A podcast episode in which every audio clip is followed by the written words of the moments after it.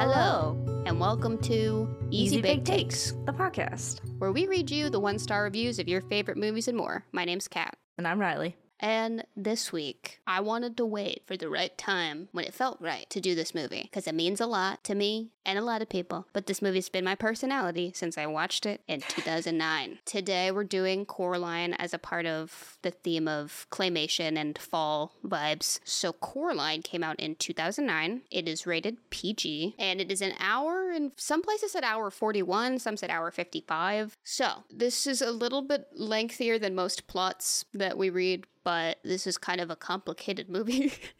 A lot of stuff happens. So, this is the plot if you've never seen Coraline before. So, Coraline Jones and her parents move into the Pink Palace apartments in Ashland, Oregon from Pontiac, Michigan. A black cat spies on Coraline, who is wandering off with a dowsing rod. She eventually encounters an old well and a boy named Wybie, the grandson of her landlady. He reveals that the dowsing rod is actually poison oak before leaving. Coraline returns home with a rash on her hand. Her parents are too busy working to pay attention to her. Coraline receives an old doll that resembles her from Wybie. Her father, Charlie, suggests that she go explore their new home. While exploring, Coraline comes across a tiny little door in the living room. She begs her mother to open the door for her using a key with a button motif, only to find it blocked by bricks. That night, Coraline is awakened by two mice who lead her to the tiny door downstairs. The brick wall is replaced by a tunnel leading to another door on the other side. Curious, Coraline crawls inside but finds herself returning to the same living room. She meets a doppelganger of her mother with buttons for eyes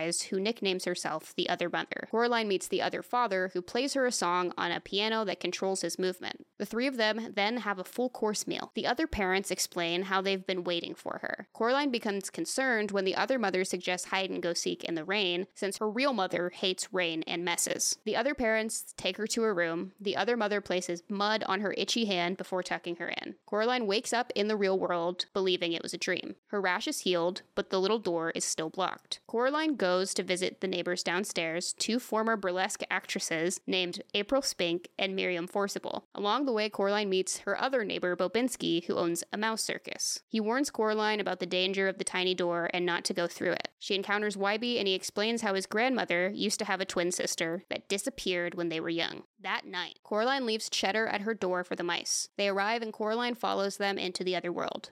She greets the other mother. I would never follow a mouse. It's me outside the door eating the cheese. Get out of here.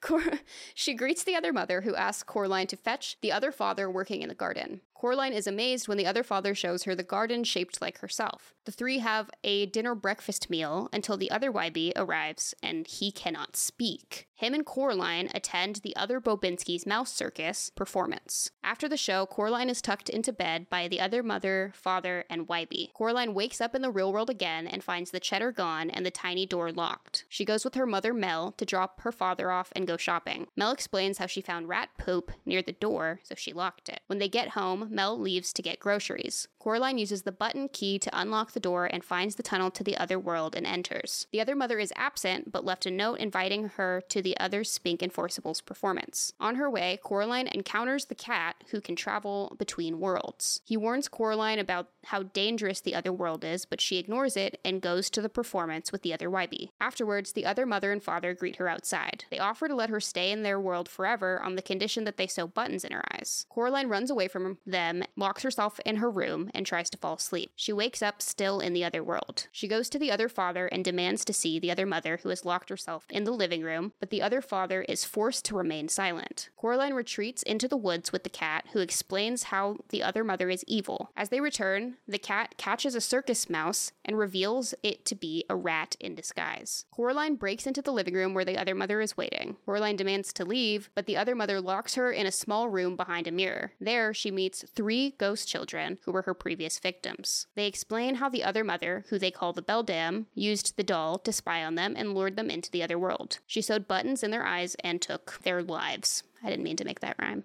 Um, the ghost. The ghost children persuade Coraline to find their eyes during her escape so their souls can be set free. The other Wybie breaks Coraline out and helps her to escape. Coraline returns home to find her parents missing. She finds Wybie at her door and realizes the doll belonged to his grandmother's missing sister. She tries to explain the situation, but he doesn't believe her, so she chases him away. Coraline visits Spink and Forcible for help, and Miss Spink carves her a stone. She goes to bed and is woken up by the cat. He leads her to the mirror in the hallway, where a vision of her parents freezing in a snowy environment appears in the reflection. Coraline finds a doll of her parents, realizing they were taken. She burns the doll and decides to go back to the other world. She encounters Beldam disguised as her mother, who locks the door and swallows the key. Coraline proposes that she and the Beldam play a game where she must find the ghost eyes and her parents, and if she doesn't, the Beldam can keep her forever. Coraline visits the wonders made by the Beldam to find the ghost eyes, encountering trouble at each stop. With all three ghost eyes in her possession, the entire other world starts disappearing. Coraline and the cat enter the house and find the Beldam in her true form, a humanoid arachnid creature. Coraline tricks the other mother into opening the tiny door. As the Beldam gloats for winning, Coraline throws the cat at her, and he manages to rip out her button eyes. The enraged witch turns the entire room into a giant spiderweb. Coraline manages to escape through the open door. With the help of the ghost children's strength, she was able to close and lock the door, severing the Beldam's hand. She escapes, and her parents return home with no memory of what happened. That night, Coraline's parents tuck her into bed. Coraline greets the cat at her window and apologizes for throwing him at the Beldam. She goes to sleep and dreams of meeting the ghost children, who thank her but explain that she needs to dispose of the key. Coraline wakes up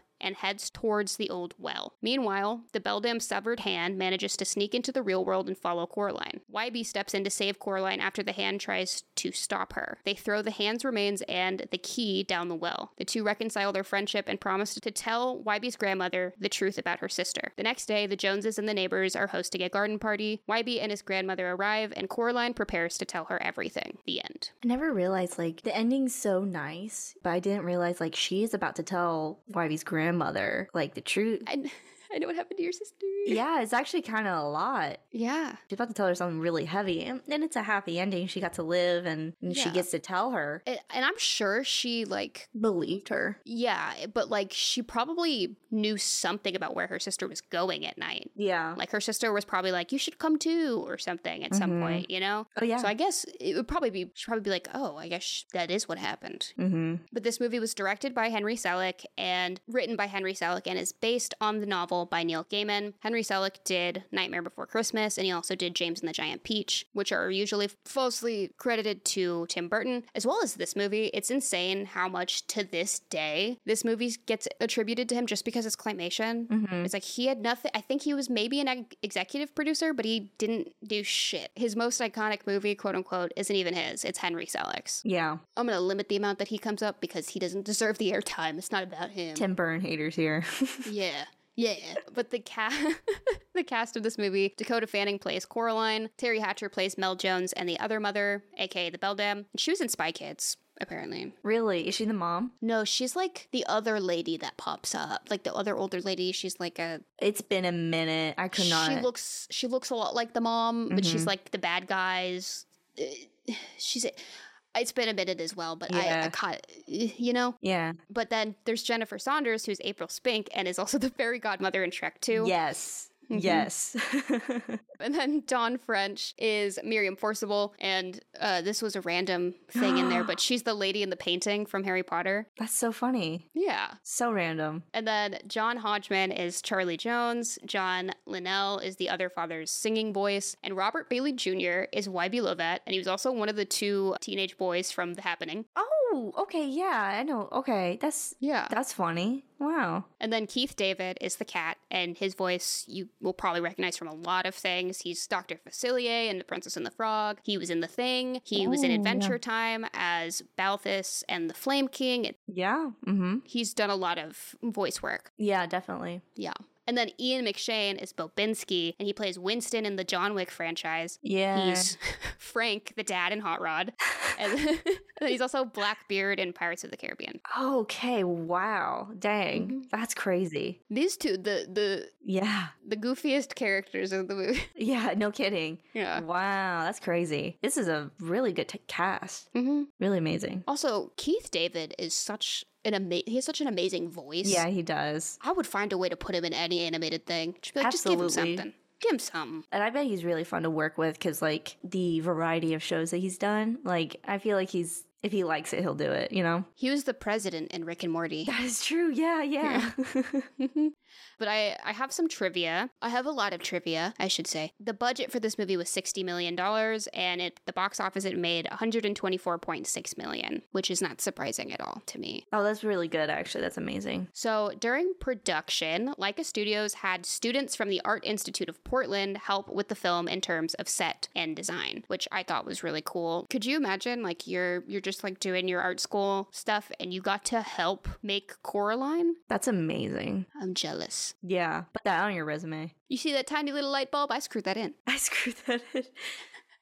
But this is also Laika, the production company, like the production studio. This is their first feature film that they ever released. It was their first one? hmm Coraline set very high expectations for the things to follow, but that's partially due to the story written by Neil Gaiman. Because Paranorman's great. I love Paranorman. Paranorman's great. Uh, Kubo's really good. And then the next thing I have is that just as Neil Gaiman was finishing his novella in 2002, he met Selick and invited him to make a film adaptation, as Gaiman was a fan of Selick's other stop motion projects, The Nightmare Before Christmas and James and the Giant Peach. When Selick thought that a direct adaptation would lead to maybe a 47 minute movie, the screenplay had some expansions, like the introduction of Wybie, who was not present in the original novel. And then I think like the other differences is it takes place over a longer period of time. It's not days back to back, it's like a few weeks of her going in there. Yeah. And also, Bobinski's way more of just like an old man than he is like an acrobat.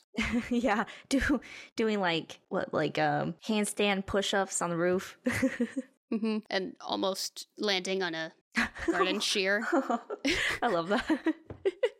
Uh, but the next thing I have is that when looking for a design away from that of most animation, Selick discovered the work of Japanese illustrator Tadahiro Uso- Uesugi and invited him to become the concept artist. One of Uesugi's biggest influences was on the color palette, which was muted in reality and more colorful in the other world, similar to The Wizard of Oz. Uesugi declared that, quote, at the beginning, it was supposed to be a small project over a few weeks to simply create characters. However, I ended up working on the project for over a year, eventually designing sets and backgrounds on top of drawing the basic images for the story to be built upon. End quote. I'd like to believe that that means like he really liked the project. That's what it seems like. Which it seems like they had a lot of dedicated people on this set. yeah. Everyone saw the the vision, you know? Oh yeah. They knew how good this was going to be. Yeah, for sure. The next thing I have is that Coraline was staged on a 140,000 square foot warehouse in Hillsboro, Oregon. The stage was divided into 50 lots, which played host to nearly 150 sets. Among the sets were three miniature Victorian mansions, a 42 foot apple orchard, and a model of Ashland, Oregon, including tiny details such as banners for the Oregon Shakespeare Festival. Dang. And then more than 28 animators worked at a time on rehearsing or shooting scenes, producing 90 to 100 seconds of finished animation each week Only a 100 second, seconds. per week. Wow, that's crazy. That's like a little bit over a minute. hmm That's nuts. That's it takes a it takes a while. hmm And it takes a village. It takes a village, 28 animators at one time. That's crazy.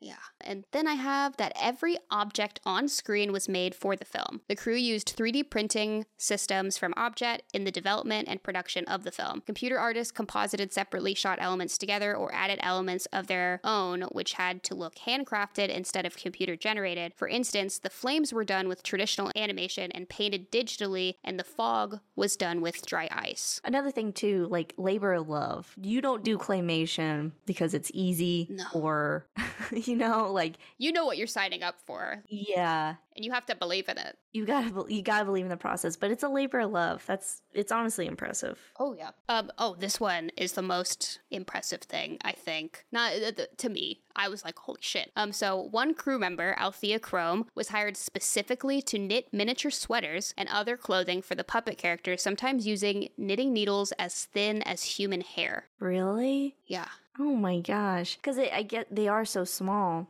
and they have all those little clothes on. I never even thought about it. The little mittens. Yeah. The soundtrack for Coraline features songs composed by French composer Bruno Coulais, with one, the Other Father song by They Might Be Giants. The f- Other Father's singing voice is provided by John Linnell, one of the singers from the band. Wow, yeah. Yeah. They initially had written 10 songs for the film, um, and when a melancholy tone for the film was decided, all but the one song was cut. Dang it. They should release all the songs. They should, because that's a good song. Is it the one where he sings like writing a song about Coraline? Song about Yeah. Cor? I love that. And I'm glad they didn't go the musical route. Yeah. I'm sure the songs were great, Mm-hmm. but it, I like the melancholy tone. Yeah, yeah.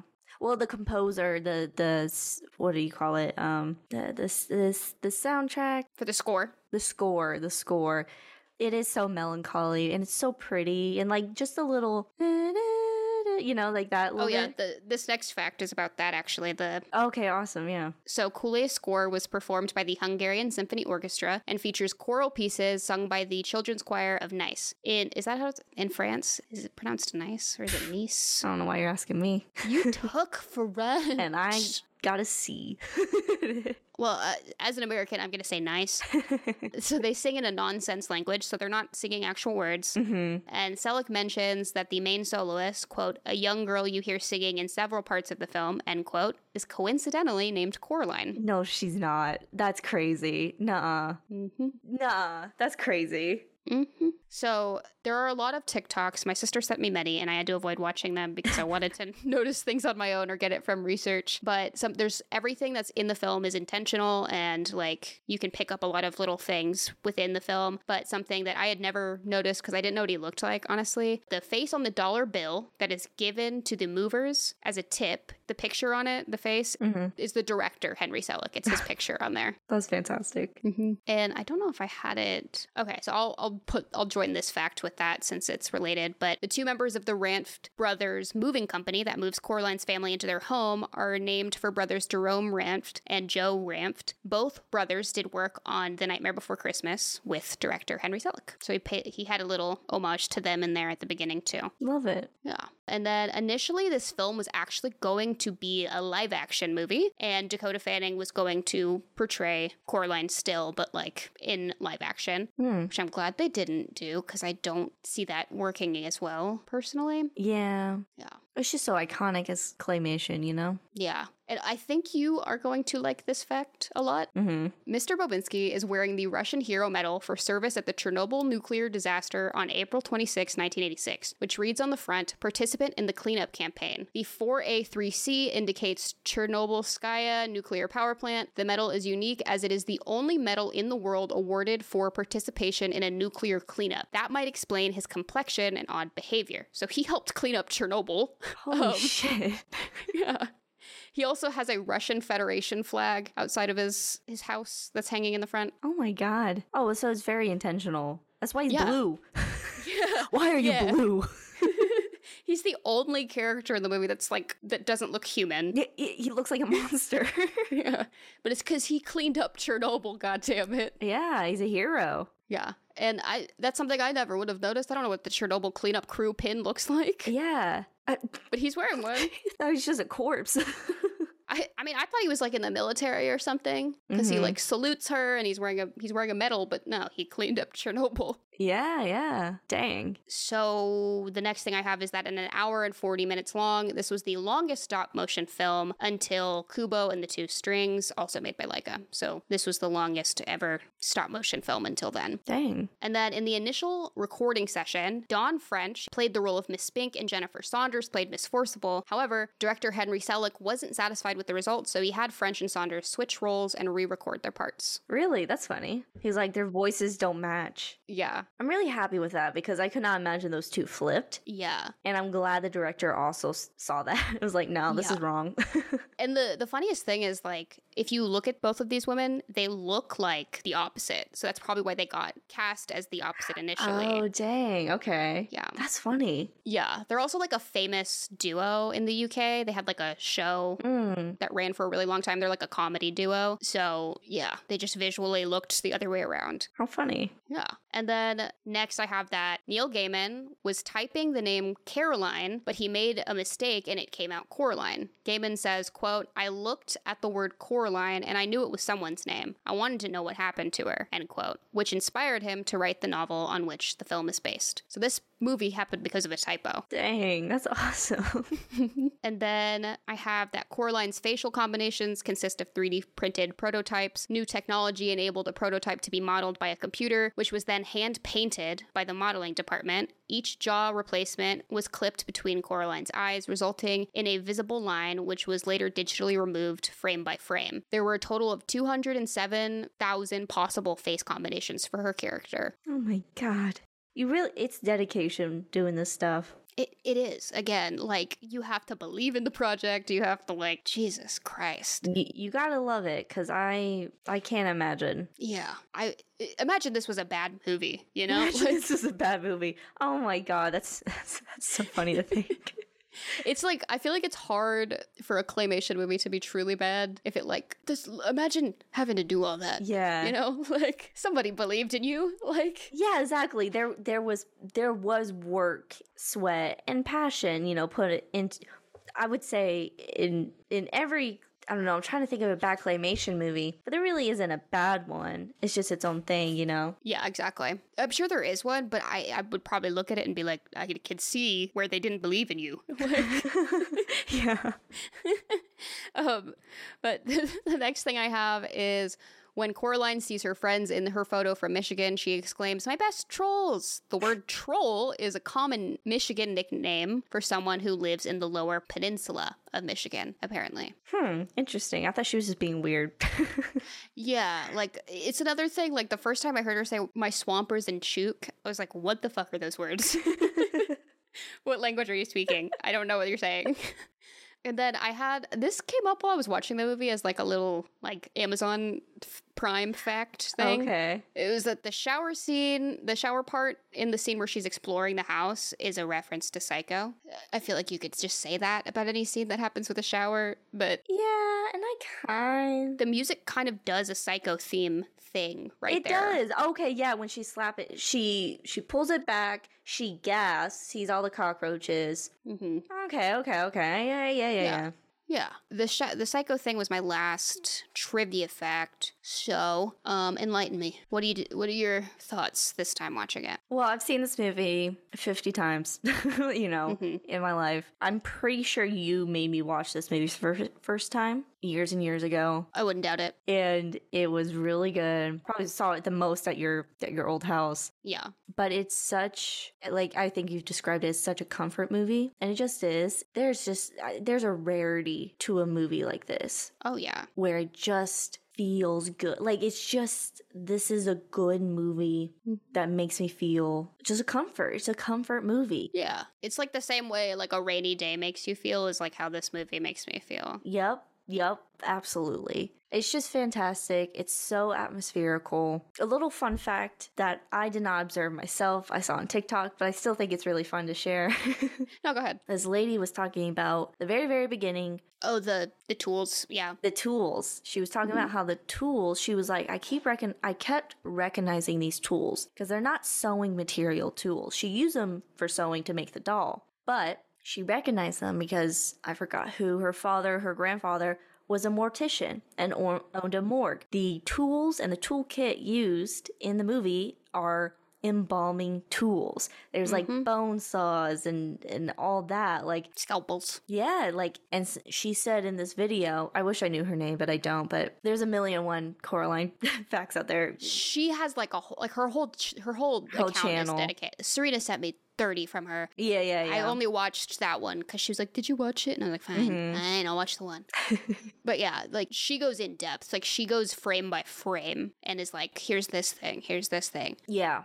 Her username is Belle Devel. She said in that video, she's not preparing a doll, she's preparing Coraline's funeral. hmm And it's it's just it gives you goosebumps, you know? Oh yeah, the amount of those little things they do so much showing, not telling. Yeah. It is amazing and the detail is amazing too. I don't have a single negative thing to say about this movie. All I want to do is talk about all the parts I like, the little songs. Just visually, this movie is amazing. Yeah. Story wise, this movie is amazing. I don't have a single, and I would argue about anything, anyone has anything to say negative about this film. I say this a lot about movies I like, especially ones that mm-hmm. aren't perfect. This is this has to be one of the very few perfect movies ever. Yeah. And it is one of those things where, like, if anyone has anything to say negative wise, I don't think you know what you're talking about. And I, I know we haven't even gone there yet. Yeah. I'm just prepping. Oh yeah, yeah, yeah. Imagine how it was for me to fucking take notes for I this. know. Yeah. I can't wait to hear what idiot. what idiot had to say that was negative about this movie. Nah. Yeah. With anything that's based on a book, people try to pull like the oh the book was better, th-. but Oh, is so fucking obnoxious.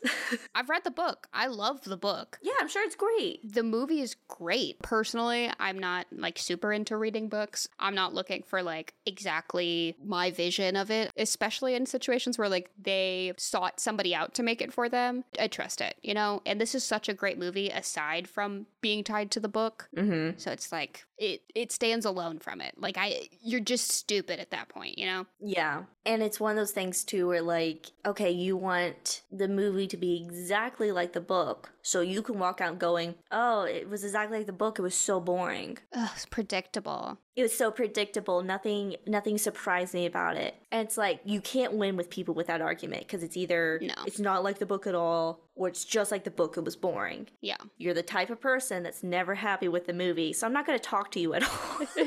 no one's nobody's looking at you. No. Nobody's I don't care. I don't care what you had to say. I can't fucking see you. Your opinion means nothing. we haven't even gone to the critics, and I'm already mad. Did you have any other thoughts that you wanted to bring up? nothing, nothing that doesn't make me angry. nothing that I can't share with the critics. Yeah. But to end my opinion, this has to be one of the very rare few perfect movies. Yeah. I, I- I don't care what time of year. If someone goes, I want to watch Coraline. Uh, put it on. Just put on some uh, movie lights. I got purple lights out there. Cue me turning my phone off. Mhm. Like Like, let's sit here and watch it. Yeah. put, make somebody make pizza rolls. We're watching Coraline. Someone make pizza rolls. Uh, uh, yeah. Let's do it. Yeah. Someone put a make a mango smoothie. You know. Yeah. Yeah. Mango milkshake. Thank you. Oh, I'm sorry. Whoa, whoa! Don't step, don't step into this arena with Cut me that, if you're not ready. Uh, but I, I'll, I'll, um, I'll go into mine. This movie's come up a lot over the episodes we've done because this is my Citizen Kane. We already know your rating.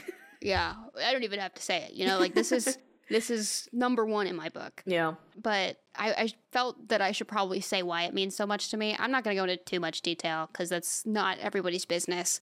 Um, but it, you know, like for a lot of people, like I think that Coraline as a character meant a lot to them. She just is not like a perfect character, you know, like she's not unrealistic. She's brave, but she still gets scared. She's also like sassy and says whatever she's thinking kind of character, and I love that. She's kind of mean.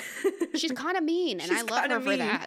I love her for that. That I'm I'm the youngest of five. I'm I get it. I you had to it. be mean.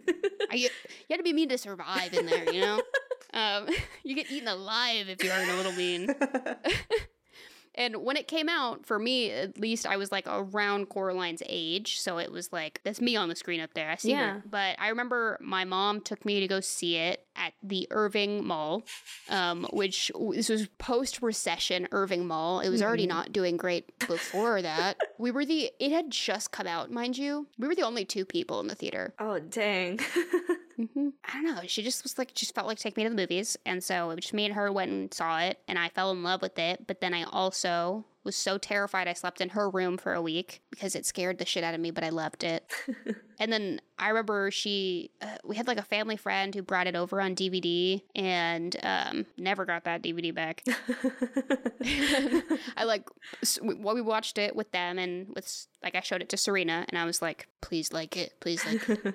and she became just as obsessed with the movie as me. And I think I told you before we spent like a day watching it like five times in a row or something. yeah, I remember you telling me that. Yeah. Yeah, because we're like just trying to notice everything and like pick up on stuff and whatever. Yeah, I think it just was like the perfect time in my life and also just like is a good movie. Mm-hmm. And having like this brave yet braver than me, but like realistic character. And also, like, as I've gotten older, I kind of started to understand like her parents' side of everything too. You know, you realize like she's a kid who doesn't who isn't old enough to understand that like her parents aren't trying to ignore her out of eh, like ill will. It's just cuz they need to work so she can eat and have a roof over her head. And they, they make it up to her in the end. Like They they, spend they spend time with her. They take her out to dinner. They tuck her in that night. Her mom buys her the mittens. Yeah, her mom bought her the mittens, and they have a garden party the next day. It was just they just moved. Like They're tired. They're tired. they're, they're fucking tired. They're they're human. I feel like exactly. And parents aren't perfect. yeah, it'll probably pop up in the audience reviews. But people were like, "Fuck her parents. They neglected her," and I was like, "No, let's not throw that word around. Like, Take it easy, okay? Let's let's calm down. let's separate Coraline's parents from our own. Okay, okay. Stop bringing our issues into the movie. yeah, don't." No, don't don't project on this movie, okay? Let me see. Oh god. yeah it, yeah like it, it i think it also shows the flip side of like how dangerous it can be when a when someone's doing too much to try and give you everything you want and how that can like people can abuse that and like that can be very dangerous. Even if like it is your parent like they could use that against you. Mm-hmm. the other mother was only doing nice things for her to get something she wanted from her. And then the minute she didn't comply she flipped everything and was scary. So i think it says a lot in that way too this movie didn't used to make me cry but like as an adult watching it you pick up on more things that like are going on in the the adult aspect of the movie too. But also coraline as a character i'm just like you're just this kid. You're just a baby. You're just a baby. Like when she wakes up in uh after they try to sew the buttons Mm-hmm. and she wakes up in her in the, the she's still in the other world Mhm. and she's like i'm home and then like realizes she isn't home. Tears. Tears. Fucking tears and then when she makes the the, pi- the fucking pillow heads with her parents that's so heartbreaking It reminds you she's just a kid, you know? She's just a scared little kid. yeah she's like 10 like she yeah. She acts all tough. yeah and i think that's one of the you know that makes her more realistic and i think that makes her like more relatable of a character too Well, it's also too like she's still this very brave, smart, curious curious, cunning, you know, because she outsmarts the the other mother, but not Mhm. without a good cry. You know, you need a little good cry every now and then, and help and help. She's not all alone. Yeah, she'll ignore when people are trying to warn her against things because she's a kid, and she's like, "Nah, you're you're nah, you're you're no fun. You're no fun." Yeah, I don't know. She's just relatable. I think she's just she's a good main character. oh yeah, Like some people called her like annoying, which like I get, but like if she was trying to sass you, you'd cry. I could tell. it's like um annoying in the way of like I mean she's a kid. Kids are annoying. Kids are annoying in their own ways. Like you know where she's like making the door squeak in her dad's office, or making her mom find the key to the door. Turning like you the electricity off and deleting her dad's She's whole essay. Yes, yes, exactly. Cur- uh, too curious for her own good, you know. She's annoying in that aspect, but she's still a great character, and she's and I would. And she's not annoying the whole film. No. Like any human being can be annoying. Yeah, and I think it, it's helpful that she has like faults. If would- Yes. sh- she would be annoying if she didn't have any faults. The opening of this movie is Twilight coded for real with the. Yes. That's what I was thinking. Like the misty, foggy, rainy mountains. Like it's it is it, it makes you think of Twilight. Bobinski's listening to the Twilight soundtrack up there doing his exercises on the roof, you know? Okay, that's me though. um, and then, okay, every time I watch this movie in front of Noah, he says that you and me are going to be spink and forcible when we get older. yep. Yep. you want to take a guess which one is which? I'm the short one. No, you're the short one. Mhm. Yeah, and I'm the tall one. And you're the one who's blind as a bat. Yeah. Oh, yeah, I am. Yeah. oh, I see a giraffe. oh, I see it.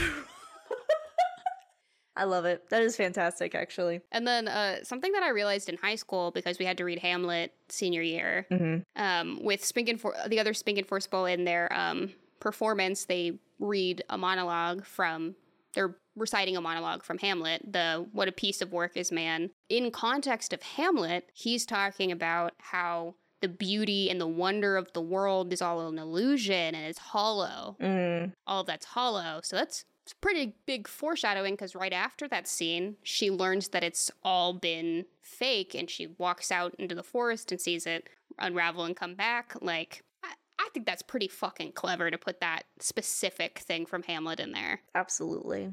That's crazy. no, but I never even Good, noticed good that. commentary. Good commentary. but I never even noticed that because um, I don't. I remember reading Hamlet. I don't remember every monologue, but I didn't know that. That's really crazy. Um, that I. Why do I keep saying that? It's very interesting. it was extremely enlightening to learn. well, I, I remember reading Hamlet in class and getting to that monologue and being like, holy shit, that's from Coraline. That's fun. It's so funny because I I don't. I just don't remember it like that. But like, Mhm. it's really cool. That's really cool. I think uh, it's less that I know things about Hamlet and more so that I'd seen this movie a hundred times at that point. and you recognize Coraline within Hamlet. Mm-hmm. Sure did. Yup. Sure did. I was like, wow, I think I'll finish reading this. There'll be more Coraline stuff in here. Nope, just the one Just monologue. the one little monologue. Yep. Let me see. Okay, so this is where it starts going to things I noticed. The Beldam's wallpaper, whenever she's like making the, the Coraline doll, Mm-hmm. it's a bird holding another bird, and it's like feeding something into the other bird's mouth, but it's also like holding it like it just caught it like prey. Like f- and force feeding it. Yeah. Yep. Because I Mhm. was looking at the wallpaper too, and I couldn't make it out. But that Yeah. I yeah, I saw it was a bird doing something. Yeah, yeah. Yeah. At first, I thought it was a bird riding on another bird, but it was just its, its Cool. mouth open. I thought it was like three birds. I was like, "Whoa, what the fuck's going on up there?"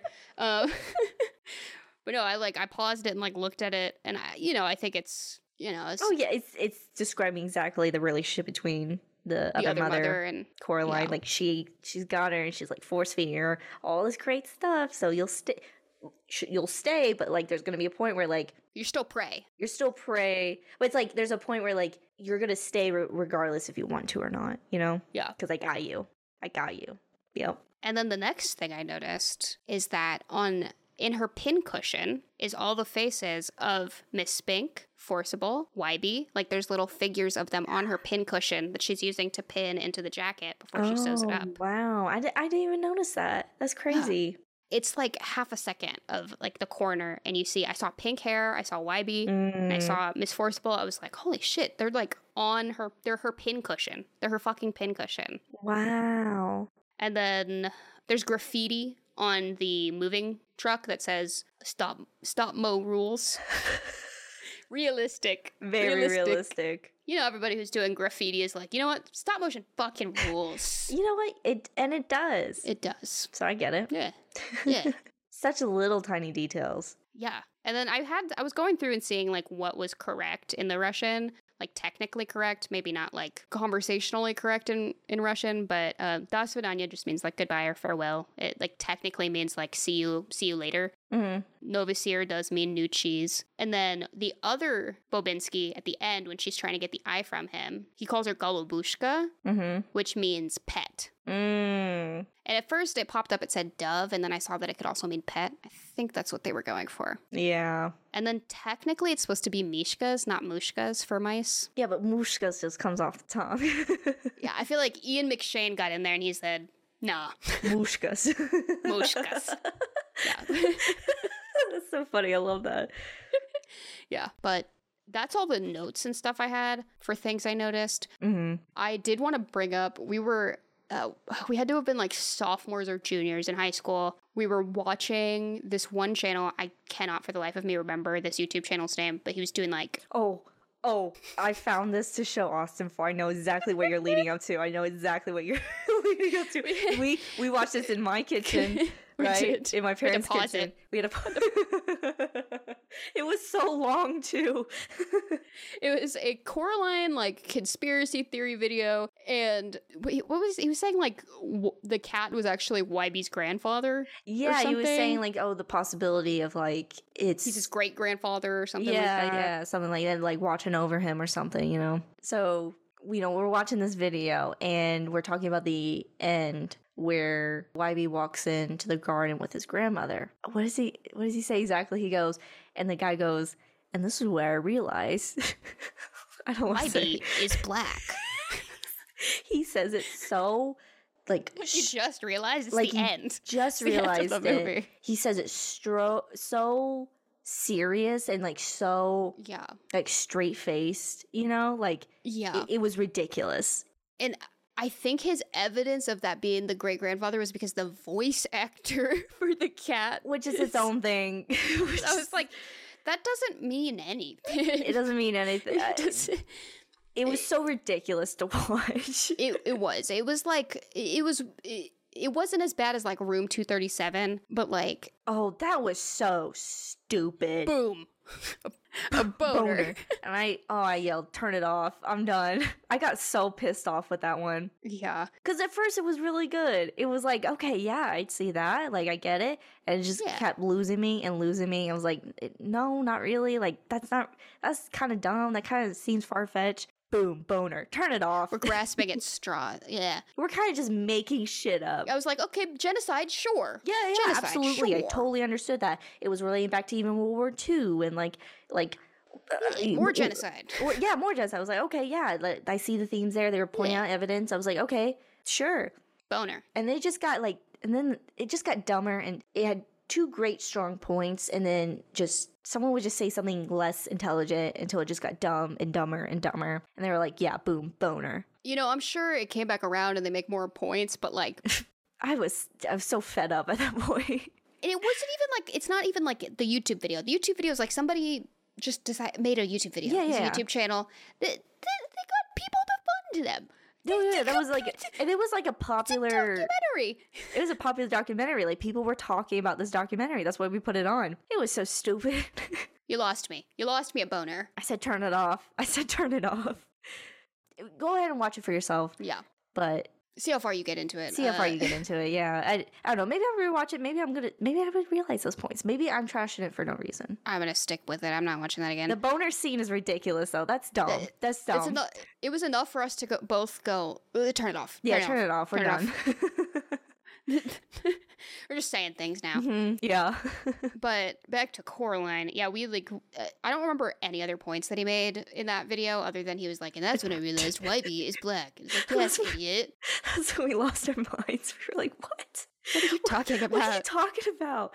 And it's like one of those things where like you realize what you're watching on YouTube is like you know like you get you you get sucked into YouTube videos. You're Yeah. like, what am I? It it takes you out. You know, you're like, what am Yeah. I watching?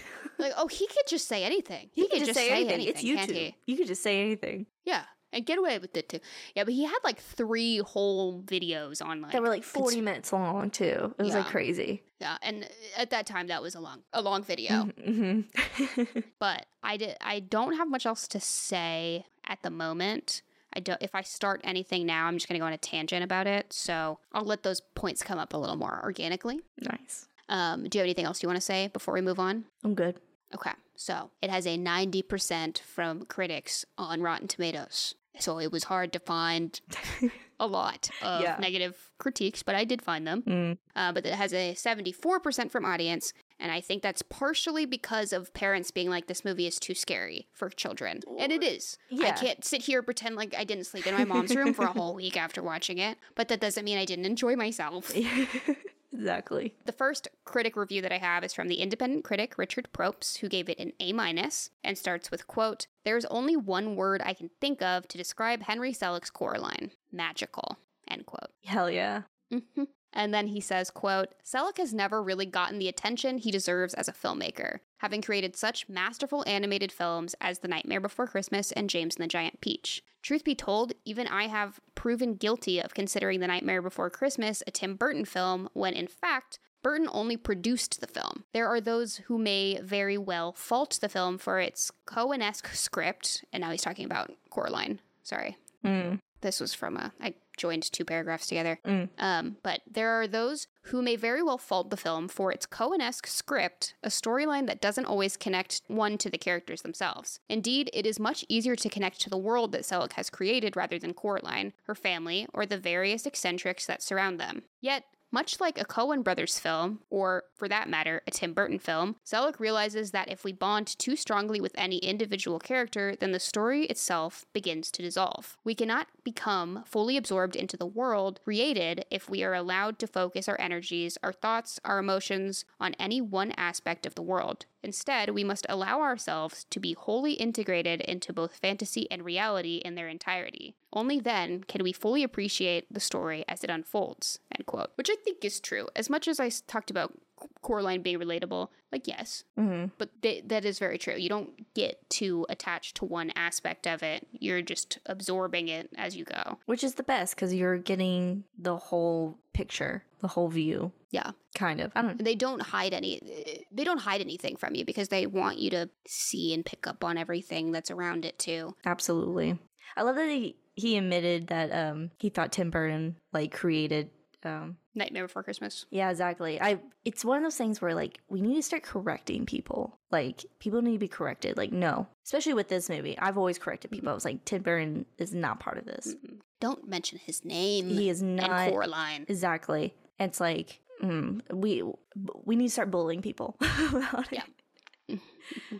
And uh, the creator who did the the mortician the the embalming tools Mhm. video, she does that anytime anybody's like brings up Tim Burton. Well, in her comments, she's like, "Eh, "No, this is not his movie." It is No. not as big. That man gets credit for everything. It's like no, stop. And she even was like, "And guess what? He didn't make these either. This Yeah. guy did." Henry Selick. hmm That's the true Tim Burton. That's like the uh, you know, that's the unsung hero. He is. Yeah. He really is. But next, Richard says, quote, in other words, Coraline is imaginative, daring, and intelligent filmmaking devoid of Hollywood manipulations and greeting card sentiments. The entire vocal cast is outstanding, most notably Dakota Fanning's dizzying portrayal of the young girl. Along with Hatcher and Hodgman, Ian McShane is marvelous as the proprietor of a mouse circus who shares the Big Ol' House. Dawn French and Jennifer Saunders also do nicely as retired vaudevillians who also share the home, while Keith David excels as an extraordinarily wise cat. End quote. Oh yeah, everyone's just amazing. I don't know if this is the full credit, but you know how this movie is just like is such a rarity and how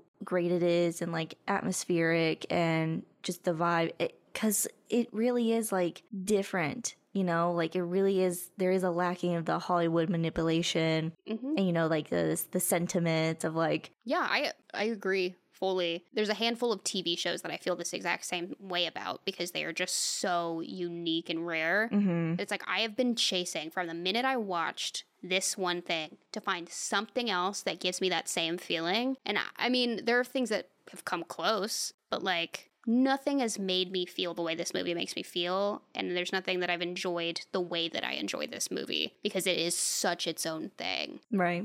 For a while I had Corpse Bride and that was my like this is my thing I feel like this and then I watched Coraline and I was like oh fuck Corpse Bride throw it away throw it in the trash we have Coraline now We have Coraline. I don't want to play with you anymore. just throwing away my DVD of Corpse Bride oh, that's funny. But lastly, Richard says, quote, Bruno Coulais's Elfman-esque score is a perfect complement to the film's action, and even They Might Be Giants contributes to the film's soundtrack. While you will undoubtedly appreciate Coraline in 2D, it was created in and is most appropriately viewed in its intended 3D. It is unusual to find a gem such as Coraline in the cinematic wasteland of Hollywood's winter releases. With images and words both sublime and surreal, Coraline is easily the highlight of early 2009 and will haunt your memory long after you've left the theater. End quote. It, it- yes, it will. Mm-hmm. Yes, it will. You're damn right it will. It was fantastic. Not one negative. Critique. Yeah, not one critique either. So why give it an A minus? Give it give it an A plus. Why? Because it's a kids movie. Yeah, like that's the thing. I hate when y- Show your work. yeah, yeah. It's, it's like when you work at a place and you're looking at the reviews of the place and you get a four star review of this place and the person's like, "This was a, such a great place, Best experience. best experience." I'm like, "Then why isn't it five stars? Why only four stars?" What do we need to wipe your ass? Yeah, I did. Yeah, it. I used to work at a place where we would contact people. My boss would make us contact people who gave us four stars and go, "Why isn't this five stars?" What can we do to get you to a five? Yeah, exactly. They would make us contact it. So I hated people Ugh. who gave us four stars for for no reason. and it should have been five. I would dock it down to a three if somebody did that to me. exactly. Uh, yeah, it's just ridiculous. Anyway, There was, well, there was one time I like gave an Etsy seller like four stars, and she messaged me and was like, "What's up? What's you didn't?" I was like, I just changed it to a five, and I was like, didn't say alone. anything. I was like, please leave me alone. leave me alone. How'd you get in here? Um, I will say the only time I've I think I've only watched Coraline in 3D twice. Uh, it, it, it didn't change any. It, it, it didn't change it much Yeah. for me. I, it's it's just stuff coming at you. 3D is, I feel like, is such a, I- I- you know, it's gonna be a, a, a, a um, what do you call it? It's like laser discs. Yeah, like a thing of the past. Like I really don't. No one really is going like it's a 3D movie. Like this is the thing. Like hmm it was kind of a, a thing back then. It's not at all now. Yeah, it's it's a it's a novelty thing. yeah, novelty thing. It's definitely dated. Yeah, Something's in 3D. You're like, oh god. yeah, and I think like at a certain point, every single kids movie was also offered in 3D. yes, it was like when we watched um. Oh shoot, what's it called? Jungle Book. No, not Jungle Book. Um, we did it for the podcast. Oh, Journey to the Center of It's just the on Earth. That movie was made specifically, like shots were made in For the 3D. preparation for 3D. So when you're not watching a 3D, you're like, that's so fucking weird. What are you throwing stuff at the camera for? And it's so dated and it looks so off. Mm-hmm. Like it's so weird. It's it's amazing that this movie manages to be as enjoyable in either yes, and it it's in no way like tied to 3D. exactly, exactly. Yeah. Thank God. oh yeah. Oh yeah. Okay. Well, th- this is our first negative one. If you're ready for it, no. we have read reviews from her before. I'm pretty sure this is from Fantasy and Science Fiction magazine. This is by Kathi Maio from 2009, who says, "quote One movie that strikes a nice balance between. Well, it's not fully negative. She just has one main critique about it. That Mm, I'm like, eh. yeah. Um, but she says, quote, one movie that strikes a nice balance between schlock and the over serious is a cinematic fable that also involves buttons. Oh, this was like a combined review with uh, Benjamin Button, by the way. Did that come out at the same time? I guess so. Weird. Okay. yeah. So the it was she was yeah. There might be some points where you're like, is she referencing something else? If what am I missing? what do you mean? What are you talking about buttons? Quote, this stop action animated story Coraline. Outside of moving the locale of the story from England to an equally damp Oregon, Selick is relatively faithful to Gaiman's tale of the young titular tween and her frightening and somewhat macabre adventures on the other side of a small bricked over doorway in her new yet very old apartment house. End quote. So yeah, the story originally takes place in England because Neil Neil Gaiman is from the UK. Mm. Then Kathy says, quote, Selick's animation is exquisite and quite frightening at times. Too harrowing for small tykes, in fact. The kind of story Gaiman and Selick present is neither cheery nor cutesy. About that boy, he is not in the original book and is completely unnecessary to the story. it, it doesn't help that he looks like a slightly deranged Cabbage Patch doll. But my complaint goes beyond Sorry. young beyond young Wybie's looks. I can almost hear the executives at Laika and Focus Features or whoever else it was that gave Henry Selick bad advice tell the filmmaker that he needed to put a heroic boy in the story. The mythology of Hollywood is that men won't go to see a chick flick and that little boys and their parents won't go to see a movie about a girl. I don't believe that for a minute, but the erroneous assumption needs to be tested by filmmakers brave enough to let a story with a female protagonist stay true to itself. End quote. I can, you know, I can see the point. yeah, but shut up. I do get her point, and that's not something I thought of necessarily. Yeah. Only because I thought Wybie was done well, Mhm. and like he's just this, you know, It's like a sidekick. A little sidekick. He kind of pesters her through like most of the movie. Yeah. He does help her out a lot, but like so do other characters because like you can't do anything alone in this world. hmm I do get the point a little bit though of like, oh well, there has to be a boy that comes saves her, which he kind of does. Yeah. I can I can understand the point. Uh, a little bit of a grievance there. Yeah. It would have been cool if Wybie was a girl. That's what I was just thinking. That would have been cool. Mm-hmm. But I still don't think nothing about Wybie takes away the, from the movie for me. No, this is a new perspective. Yeah, Yeah, go, go ahead. he, he- he's this is a new perspective for me to think about, but it's in no way going to change my opinion about this movie. No, exactly. Mm-hmm. And also, he's not like heavily involved in any of the brave things she does. Yeah, Yes, there the, there are two times where Mhm. Wybie's character, one of them's the other Wybie, but mm-hmm. saves Coraline in a Mhm. situation. I understand what they're saying, yeah. but it's just a uh, you know we don't have to you liberals and making it about gender. Um, why did the mermaid boy need to be gay?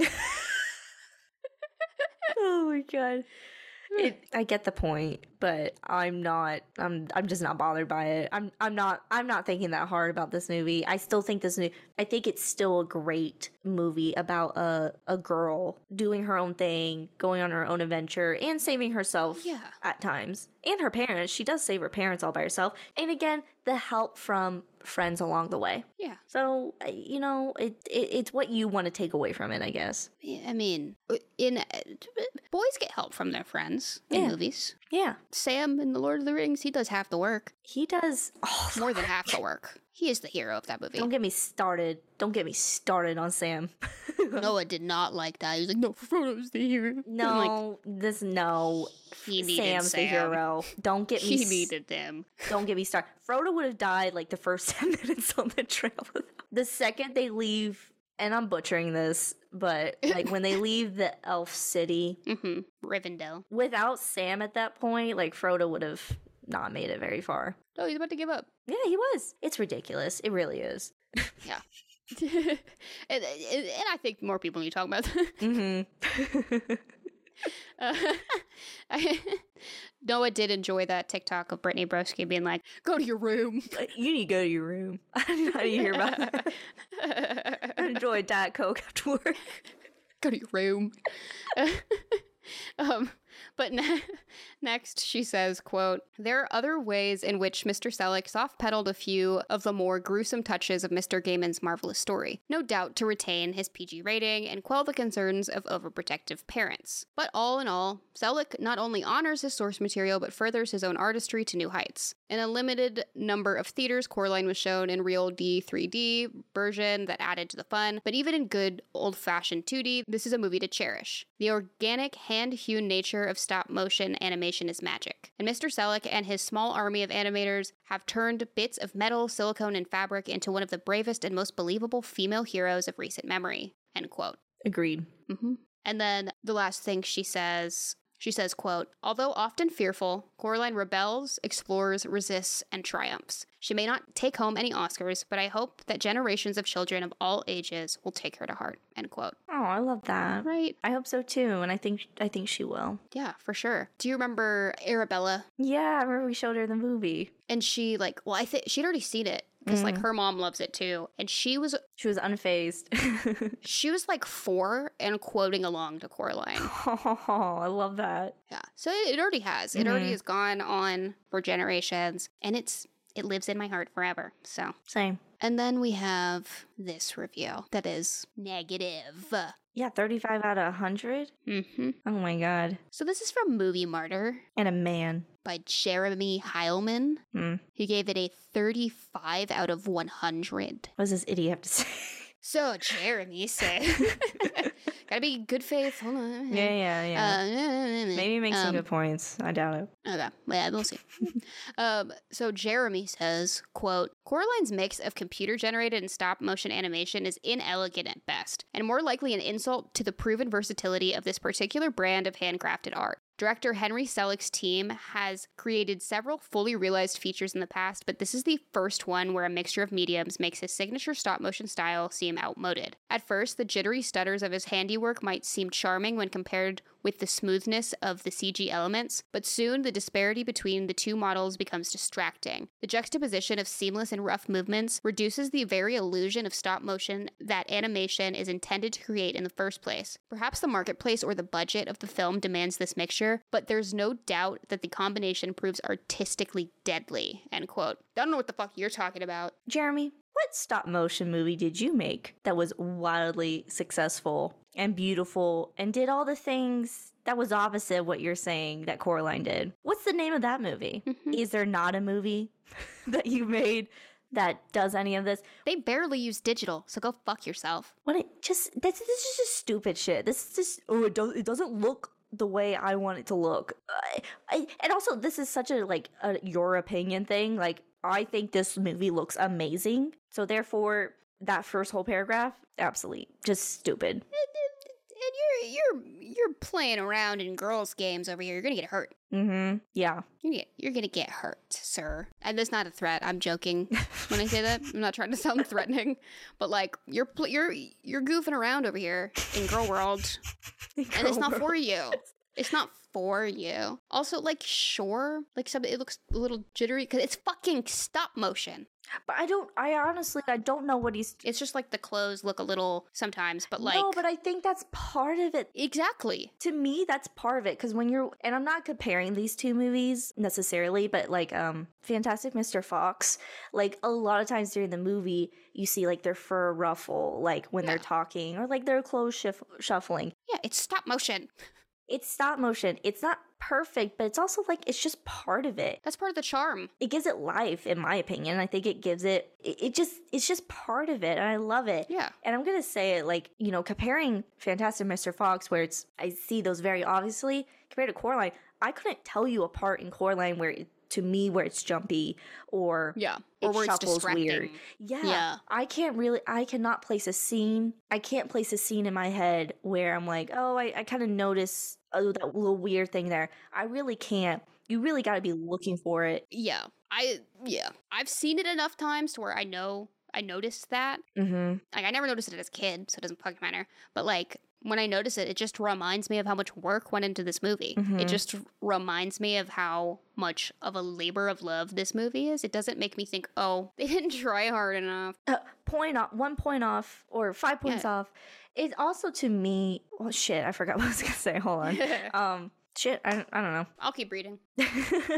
Um, so next, he says, quote, Even worse, the quality of the animation is hardly the only problem plaguing the sloppily constructed Coraline. A poor man's Alice in Wonderland, the movie features a young girl who moves into a new home only to discover a fantasy world that is more nefarious than it first appears. Animated features with preteen girls as protagonists seem to be rare these days, which makes it all the more disappointing when Coraline begins to resolve its plot in a messy, masculine manner. Although Coraline herself is not presented as an exceptionally character, she's really quite unlikable. It still seems ridiculous that any heroics in the final act of the movie should hinge on whether or not she can grab her hedge clippers fast enough or whether she can outrun a detached claw. End quote. I'm gonna take a minute just to say how many fucking times has there been a moment at like the last fight of a movie where it literally hinges on being able to grab your weapon hmm In any like action movie where any man has to grab his gun or his sword or whatever to defeat whatever he's fighting. No fucking kidding. And also just to call this character not bright, I think is just so insulting because that's not true. she's smarter than you are you jealous It's so not true. This character is bright. I'm not going to sit here and list examples. Go watch the fucking movie. This character is not dumb. This character, you're dumb yeah, no kidding. And also, what what did they mean by the plot in in a messy masculine manner? What are they talking about? i'm a i th- Masculine manner. Why did they say that? I think it's because Wybie saves her from getting pulled in from uh, the hand at the end. Well, that's a point to me. but to she make. also saves him. Yeah, no, that's the thing because he's about to fall down the well too. Well, too. So she pulls him up. They save each other. Yeah. the masculine manner thing threw me off and i can see how it would be that but like they don't they don't talk about that whatsoever Also, it's kind of it's it's it's the fucking fact that this movie means so much to girls who watched it when they were about Coraline's age. What are you talking about? It's not disappointing to anybody that matters. It's just disappointing to you. yeah it's just irritating and just weird hmm But the last thing that Jeremy says is quote, This narrative inelegance and indifference to character is typical of Coraline's script, though. Despite a small cast, there's barely any explanation of the villain given. Coraline herself doesn't overcome obstacles so much as have solutions to her problems explicitly relayed to her. The series of magical doodads and supporting cast members become the real heroes, making the petulant titular character less of a role model than a blank slate. More exasperating is the realization that for a th- film so thematically insubstantial, Coraline is exceptionally long-winded. Resolution, the resolution of the plot grows padded out beyond belief as one arbitrary quest is replaced with another. Eventually, the tiresome action sputters out, but the conclusion brings no great catharsis. Only the realization that for all of its attempted transgressive wonderment and morbid curiosity, Coraline remains firmly grounded in convention. End quote. I don't know what the fuck movie you watched. I don't understand. I don't understand. I don't understand because a lot because it just they were just using a bunch of long words too, just to describe like I didn't like this movie. I didn't think it was as good as everyone said it was. Star Wars keeps popping into my brain yeah. because how all of this shit happens in Star Wars. Other people help Luke so much in the Star Wars movies. Yes, absolutely. And like when they said um there's not a lot of explanation of the villain given. Doesn't that not make the villain more scary and lets our imaginations run wild with Yeah. what this villain possibly is or does or We know she she kills children. That's a scary enough that like I don't need to know why. We don't need to psychoanalyze her. I don't need a background story. I don't need her, you know, I don't need her backstory. I you don't need that. She's literally like inhumanly evil. Mm-hmm. She cannot be humanized as a character. Yeah, that's the, and we're not looking for her side. She eats children. She's going to murder Coraline. We don't, we don't need redemption. We don't need. Re- I don't need to know where she came from or why she does this. the perceived villain throughout the movie to the main character is her parents, Mm-hmm. and they get their they get their redemption. Her Yeah, they parents do. get humanized. Mm-hmm. Absolutely. That's the perceived villain for most of the movie, Mm-hmm. and then she learns the truth of everything. You know what are you talking about? It's that thing you always say. It's like, how do you watch movies? Mm-hmm. This movie made complete sense to me. What part of your brain where this movie didn't make sense to you? Yeah. What's wrong with you? Bold of you to call this movie long winded. I was running out of breath reading that. So, yeah. oh, you called this movie padded out? Your whole review is padded out with stupid No big words that say nothing. No kidding. This last paragraph was a bunch of nothing. Yeah. That was the the beginning part was the only thing I really caught on to. Everything else is just like it's not substantial enough. Like shut up. It's too long and it doesn't like the ending. Do you even like movies? Yeah. Do you even like movies? Like, the, it, it annoys me when people bring in things like, oh, well, there aren't a lot of like female protagonist movies like this. And it's dis- bring that up as a point to say why this movie sucked to them even more. Mm-hmm. Because, like, oh, well, they didn't achieve. Like, first of all, you are not the person who gets to speak on whether or not Coraline was an effective female protagonist. Right. The, don't bring it up to pretend like you give a shit. You don't. Yeah. You're just masking the fact that you're probably a little bit misogynistic and just assumed that this movie was bad and didn't give it a fucking chance. Yeah. Because you didn't pay attention enough to understand what anything about this movie was doing. You can't have fun. You walked in and you said, oh, girl main character. Ugh. Boo. Boo. tomato, tomato. But also, I I love Alice in Wonderland, Mhm. and sure, this movie like kind of gives me Yeah, like yeah, she's going down the tunnel. Like, yeah, it's it's a it's a homage. It's a homage to it. it's not a poor man's Alice in Wonderland. It's not. Yeah. To compare it is that's dumb. I could see how you could relate the two. They're in a similar vein, sure. But no, now you're just being rude. Yeah, yeah. You're just yeah. This whole review was dumb. Yeah. But it, again, not a lot of them. Not a lot of negative reviews, so. Not a lot of them. We tore that guy apart. We did, sorry. This was. Yeah. hey, you know. he, he wrote it. Hey, that's what he gets for trying to speak for women. Mm-hmm. So that was the last critic review I had. So we can move on to the audience reviews if you're ready. yep. Okay. Five stars, 2020, Letterboxd. Is this what it's like to be an only child? is it? I wonder if it is. I want to know. I want to know. and then um, next, I have a 10 out of 10 from IMDb titled A Masterpiece from 2010. Rectangular businessman. That's their username. This is such a um early internet. That's such an early internet name. Yeah. You just picked two words and said, yeah, that's yeah, you funny. pick two random words. Yeah, maybe it's a Roblox, Roboblocks, Roblox um hint. Ro- Roblox. Yeah. Cut that. What are, the, what are those robot blocks y'all are always playing with? What's that Minecraft? Those, those mi- Minecrafts? Those animals crossing? Animals Uh, crossing.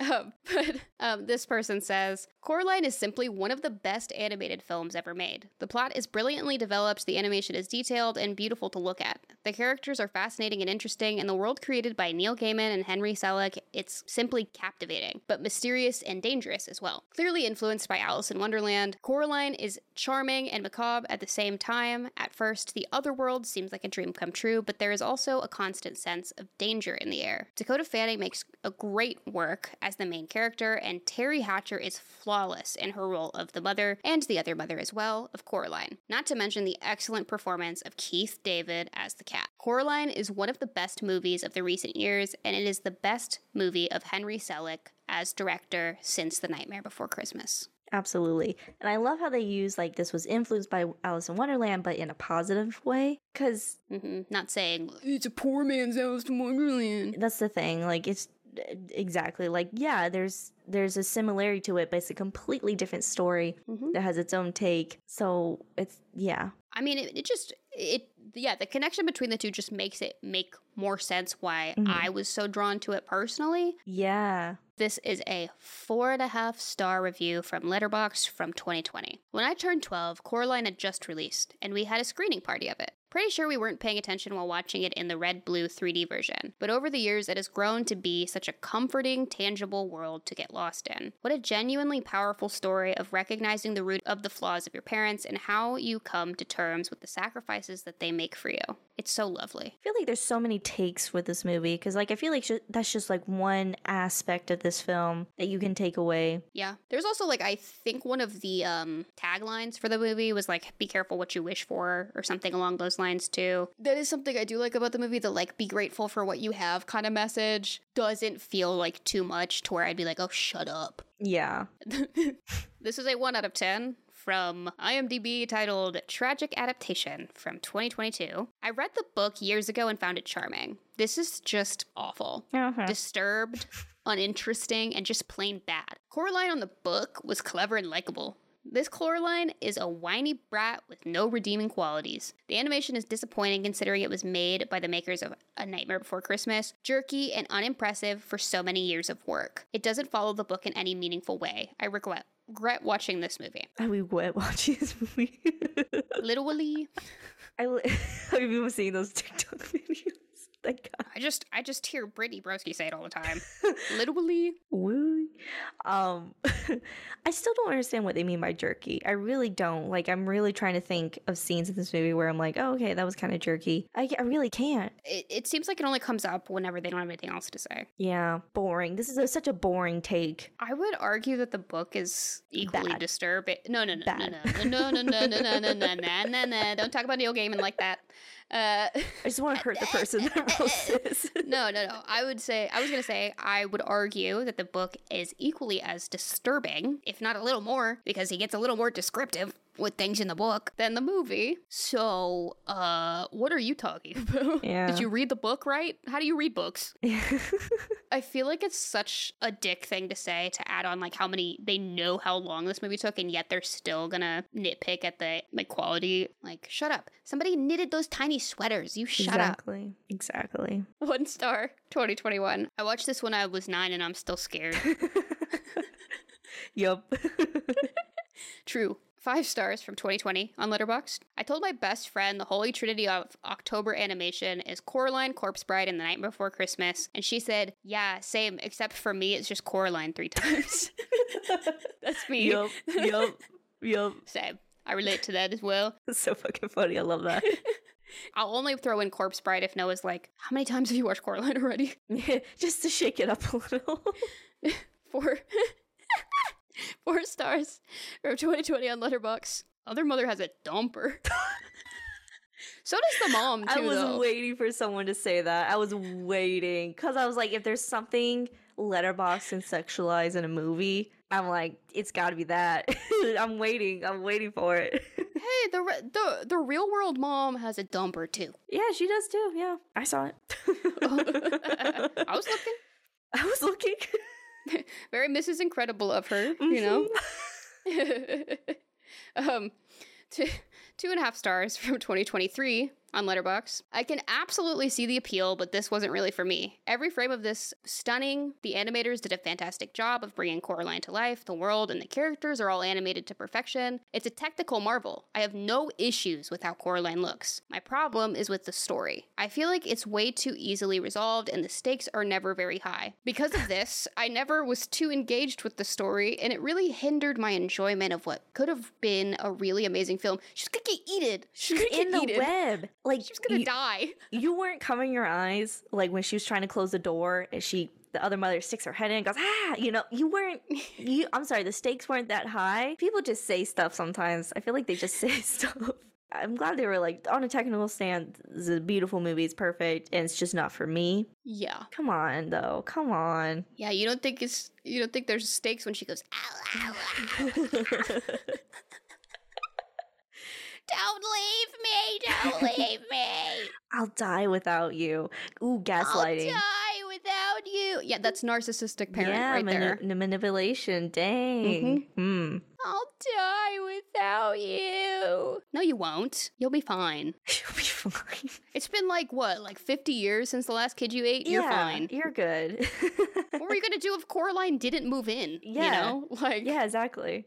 Well, it actually does like make you wonder how much power and manipulation the other mother really does have over the real world. Because how can she predict children constantly, or does she have any other manipulation outside in the real world? Plus, the grandmother was literally like, she does not let people with children move into the house. So it's like, why is and for some reason, Coraline still got to move in. interesting? It makes you wonder, actually. hmm It actually makes you think. Three stars, 2014 on Letterbox. Very cute film. Creepy cute. Not conventionally cute. Yet cute nonetheless. The stop motion animation is gorgeous and even dreadful. Likewise is the visual blend of surreal, colorful fantasy world opposed to a grounded, bleak reality. It's really cool. I think a lot of kids had an alternative reality in their childhood, which they could sometimes escape to, although there usually weren't demons present. Coraline is a super cool protagonist. She's clever, determined, annoying, naive, curious, and very human. She's like a hero from a children's book. Would you look at that? She's uh-huh. like a hero from Huh. a children's Huh. who has some issues and flaws, yet manages to overcome them and defeat the evil queen slash king slash demon slash other mother in an epic takedown duel of magic and flashy colors. That shit is my jam. Why is it only a th- why is it only a three then? It's the thing. It's one of those annoying reviews where it's like, why is it not five stars? Why is it not five stars? What can we do to get you to a five? We gotta contact. Just start messaging people on Letterbox. why is this not five stars? If this shit is your jam, as quoted, why is it not We're five stars? We're the we're the people that the those IMDb reviews are always like, oh, there's people out there like writing fake reviews. Like we're campaigning to get this movie up to a full five. It's the only time they're right about people campaigning for movies. knock knock. What can we do to get you to five stars? but I I really appreciate that they said annoying as a positive thing. Yeah, no kidding, because like it's realistic and relatable. hmm Mhm. Everyone's annoying. Everyone can be annoying. Everyone has been annoying. Yeah, and j- surprise to this reviewer, she is in fact from a children's book. I don't think they knew that.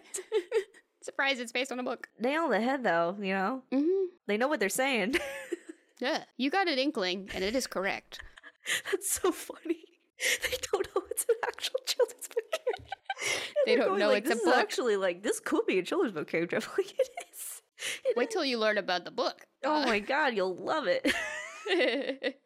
This is a 3 out of 10, because there were not a lot of one stars on IMDb, I'll just say. oh, I bet there weren't. A 3 out of 10 from IMDb from 2010 titled Overrated Boring Copycat. Mm. Let me guess, Alice in Wonderland. You'll see. Those are the three words that come to mind. Highly overrated.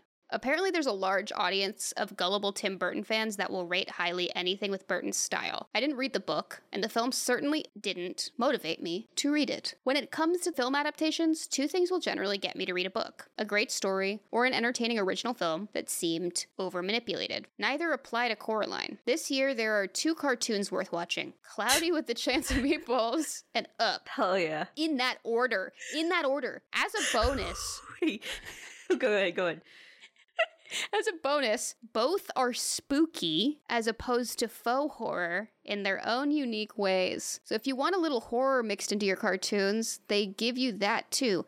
I think you're in, eh, I think you're confusing like moments of tension with horror Yeah. This is someone who um or danger with horror. yeah, I think this person's really confused. I think this person's confusing not even fill terms, but they they think they're sounding real smart when they're saying this. This person's weird. This is just a Mhm. weirdo. Also, Mhm. putting Cloudy and I hey, In that order. in that order, It's a good movie. I, love that Cloudy movie. with a Chance of Meatballs, but I'm not gonna say it's better than Up. Up is Yeah. a up there movie for me. I love Up. But um bum. you can't, but you cannot say Cloudy with a Chance of Meatballs is a better film than Up. In that order. I'm gonna say it. That's the wildest part about this whole review. That's I'm not, I'm not even thinking about the what they said about Coraline. I'm thinking about what they said right here. The, the last paragraph is like I, I was I was looking for reviews and I was like ah, maybe I'll leave IMDb and I saw it I was like why the fuck are they mentioning cloud with The Chance of Cloud with Chance of Meatballs. That's fantastic. does that? Ha- I was like, what does that have to do with anything? In that order, In that order, that's nuts. both of those movies are spooky. You'd put both of those movies on at Halloween. Cloudy with a Chance of Meatballs does not have Sci-fi, maybe. what part? Cloudy with a Chance of Meatballs is scary. The chicken scene's kind of scary. I will say. Yeah, They're yeah, kinda big. Yeah. and they're kind of scary. I will say. All right, horror elements. Body horror. body horror. Because he puts the he the chicken eats him and then he becomes the chicken. Okay, body horror. Yeah. Okay. Top ten body horror movies of all time. Number one, The Thing. Number two, Cloudy with a Chance of Meatballs. The more we are talking about this, the more this person's making sense. Okay, I we're starting to get in their brain a little bit. Okay. But how? Okay, but here's the thing. I think, sure, sci-fi, like yeah, a little the body horror chicken moment of of Body with a Chance of Meatball. But I I don't think that like something posing a threat means that it is spooky in the in the grand scheme of things. Mm-hmm. What? Yeah, there, there's a chase scene in Up. There's a villain in Up. Does that mean that it's a horror movie? Every movie's a horror movie then, by this person's logic. That's the thing. Like, it's like okay, if, if tension makes you think it's a horror movie, then exactly what you said. Every movie must be a horror movie. Then this is funny. This is good. Yeah. I'm really glad you included this one. I yeah, I was just I was confused um and offended by this review. I don't even I don't even remember what they said about Coraline. I know they said it was overrated, but it's like I love that last that last paragraph. Oh my god! it, it was so insane it started making sense. I started. I was like, okay, the chicken scene, yeah, body horror, yeah, okay, I'm- Body all right. yeah, I'll move on. I'll move on. Two stars, letterbox 2021. The chicken on the table looked yummy, but the mom was scary. Same though. The food looked amazing. I wanted to eat the So food good. and mashed potatoes. Mm-hmm. Yeah. I want that meal. Mm-hmm. I, I want that meal. With the gravy train. Mm. Choo choo. I, I would have. That would. I wouldn't have left. she would have gone me. She- like, would you like a Dr. Pepper? Yeah, I would. I would actually. You have that? Okay. you have. Oh, that's fantastic. My mom only gets Dr. Pibb. What the hell? That's fantastic. she would, eh, as a child, if she would have been like, I have an entire vault of sour candy, I would have been like, put the button. I'll, I'll put the buttons on. I, I'll I sew can do it. I got it. I got, no, don't you worry. I got it. I got it. Me who can't even touch my own eye is like, can hardly put contacts in. uh, two stars, 2022 on Letterboxd. Fuck them parents. Which, Which ones? ones? Which ones? That's funny. Maybe all of them. Maybe that's what they meant. I honestly, star and a half from 2020 on Letterbox. You, if you liked this movie as a kid, you will grow up to be a psychopath. There's no way. I'm not. li- All monsters are human. There's no. Normal people scare me. yes. There's no way in hell a sane child could remotely enjoy watching people get buttons sewed onto their eyeballs. Okay, it doesn't actually happen in the movie. I also hate this kind of animation, but I respect it, as I know it caters to weirdos who dislike actual kids' movies. what the fuck? I don't need your pity, bitch. I'm fine. it gives that super Christian girl in school who I'll pray for you. I'll pray for you. It gives I gives that energy. I'll pray for you. Start half.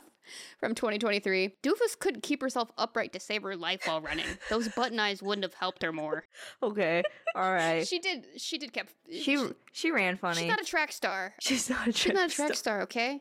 She did She was also running for her life. Yeah. She was you know, slipping. Oh, you know, okay, I'm gonna make an observation here. You know how you run in dreams and it's like super slow and like Ah, that's kind it's of hard to do. it's really hard to do. You don't go anywhere. It it, it feels like you, like you're not moving at all. hmm kind of like what she does in this movie a little bit. Kind of gives that that vibe of like dream running where you. You're, I, Yeah. hate, I hate when I have to run in dreams. It doesn't work. It's like quicksand. Oh, it's so awful. I don't think I've ever ran in a dream. You've never been chased by something? You never had to like run and chase something or you had to go run and get something or save something? No, most of my nightmares that I've ever had usually include me being like above something that's really like I'm high up, and if I fell, I'd die. And I'm trying Mm. not to fall. Mm, that sucks. So my feet are my feet aren't on the ground. Mm. The for the example that pops in my head from childhood that scared the shit out of me. You know those like tubes in playgrounds that you, like you crawl through. Mm. It was one of those, but it was going over the Grand Canyon. Oh my god. That's so fucking terrifying. And also just like oh, it's so like I understand the dream, how terrifying, horrible. Like that's a horrible dream. I've I've I know Mhm. what you're talking about. Mhm. But how goofy of a scenario is that? That's such It a was like a Chuck E. Cheese one. You know, it's like so fucking funny, but not in the dream. In the dream, that's horrifying and scary. But it, once you wake up, you're like, that's so fucking stupid. yeah. Most of my stuff involves falling from high up. Like I don't. That's it. Must be your big your big fear. Mine's not be able to run fast enough or at all. Mhm. Okay, so there's I think there's three left. Mm. This is a two star from 2020 on Letterbox. My favorite part, my favorite stop anim- probably my favorite stop motion animated movie with a full musical number about tits and ass. I'm known as the siren of all seven Yes. seas. Yeah. Okay, that's fucking funny. Yeah, I'm sorry. That went over my head for a second. Yeah. Okay, so these are the last two. They're both positive. This is a 10 out of 10 from IMDb titled Wonderfully Arg. So awesome. Loss of words from 2009. Okay, we're gonna take a stab, a well-woven needle hand Yeah. at this, or a well, or well-woven needle needle hand at this movie. I hearted it. I hearted it for the movie's heroine, for the eerie, tangible, dark balance of the movie. For every fluffy cotton candy cannon, there was a dark rodent or spooky part to even the movie out. For the beautiful animation and artistry, and for a quippy script. I've read people's reviews saying that the movie had no heart. And that is a lie. This movie has a strong message about family and even had a scene that made me teary eyed. And I'm like 25. LOL. Another high point was the soundtrack and 3D vision. Both were pulled to such a high, to such high quality. It just enhances the experience. Henry Selick, you are a genius, and Neil Gaiman must be proud to have have this film on screen. 10 out of 10. See you soon. Oh, I love it. That was great. That was a great one. I remember when I found this, I was reading it and I said, I saw, and I'm like 25, and I was like, what? No, Uh, That's really this is a 12 year old. No way. 12-year-old. I love that. That was really good. I saw it and I was like, okay, that is how I feel about the movie as an adult. Yeah, I hearted it. I hearted it. I hearted it. And then this last one 10 out of 10 IMDb, amazing and unique from 2010. I am 11 years old. oh, okay. This was this one was like a kid perspective. hmm I am 11 years old and I absolutely loved this movie. Every bit of it was fantastic. I read the book before I watched the movie and was quite satisfied. I, for one, did not have nightmares of such. I think adults are completely overestimating what children can handle. This was a fine movie, but maybe some el- some of the elements weren't appropriate for younger viewers, like Miss Spink and Forcible were performing in the other world. I may be different than other children because I can tolerate more scary elements. This was creepy and very original. I love how twisted and strange it was. The movie was very good, and I do suggest some of you actually allow yourselves to enjoy it without criticizing the moment you see something that seems inappropriate. I am a huge Neil Gaiman fan, and trust me, if I can endure The Lost Boys, I am pretty sure I could endure this. Parents, stop being overprotective and allow yourself to see the good things. This might be the most like well written review. I want to pull out this review every time we get we watch a movie from our childhood and we get a review that's like it's too scary or it's not. Mm-hmm. You're underestimating what kids can handle, and a kid is saying it. Yeah, exactly. After hearing all those reviews, what would you rate Coraline? I think it's easy. 10 out of 10. I agree. This is the curve of the scale that I grade on. Yep. So, do you have anything else you want to add before we wrap it up? I feel like we said it all. I think we have. If you have any other movies you want to suggest to us, you can send it to us on our Instagram at Easy Bake Takes. We also have a TikTok at Easy Bake Takes. We have a Letterboxd account where you can follow us. We have our website, easybaketakes.podcast.com, where we post our episodes and review overviews and our transcripts. And don't forget to share us with a friend, follow us wherever you listen, and leave a rating if you can, because it really helps us out a lot. And thank you so much for listening. My name's Kat. And I'm Riley. This has been Easy Bake Takes. Easy watching out there. Bye. Bye.